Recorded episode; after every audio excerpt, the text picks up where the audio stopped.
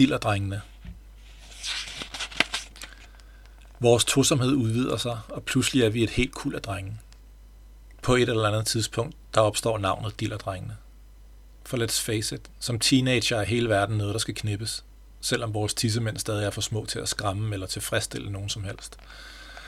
Aftenerne bruger vi på hinandens værelse, hvor vi slås og wrestler hinanden rundt på gulvet, indtil en eller anden pludselig skal føde, så alle rotter sig sammen om at fastholde den svangre og bryle hans røv med en colaflask, eller en kontorstol i et avanceret form for gruppekram. Nogle gange bliver en af os sur og råber og sparker og spytter og sprutter, og alle retter ind og bliver til små diplomater. For selvom værelserne lugtede af sved og gungrede af kampbrøl og bandeord, så var der intet andet end kærlighed i dem.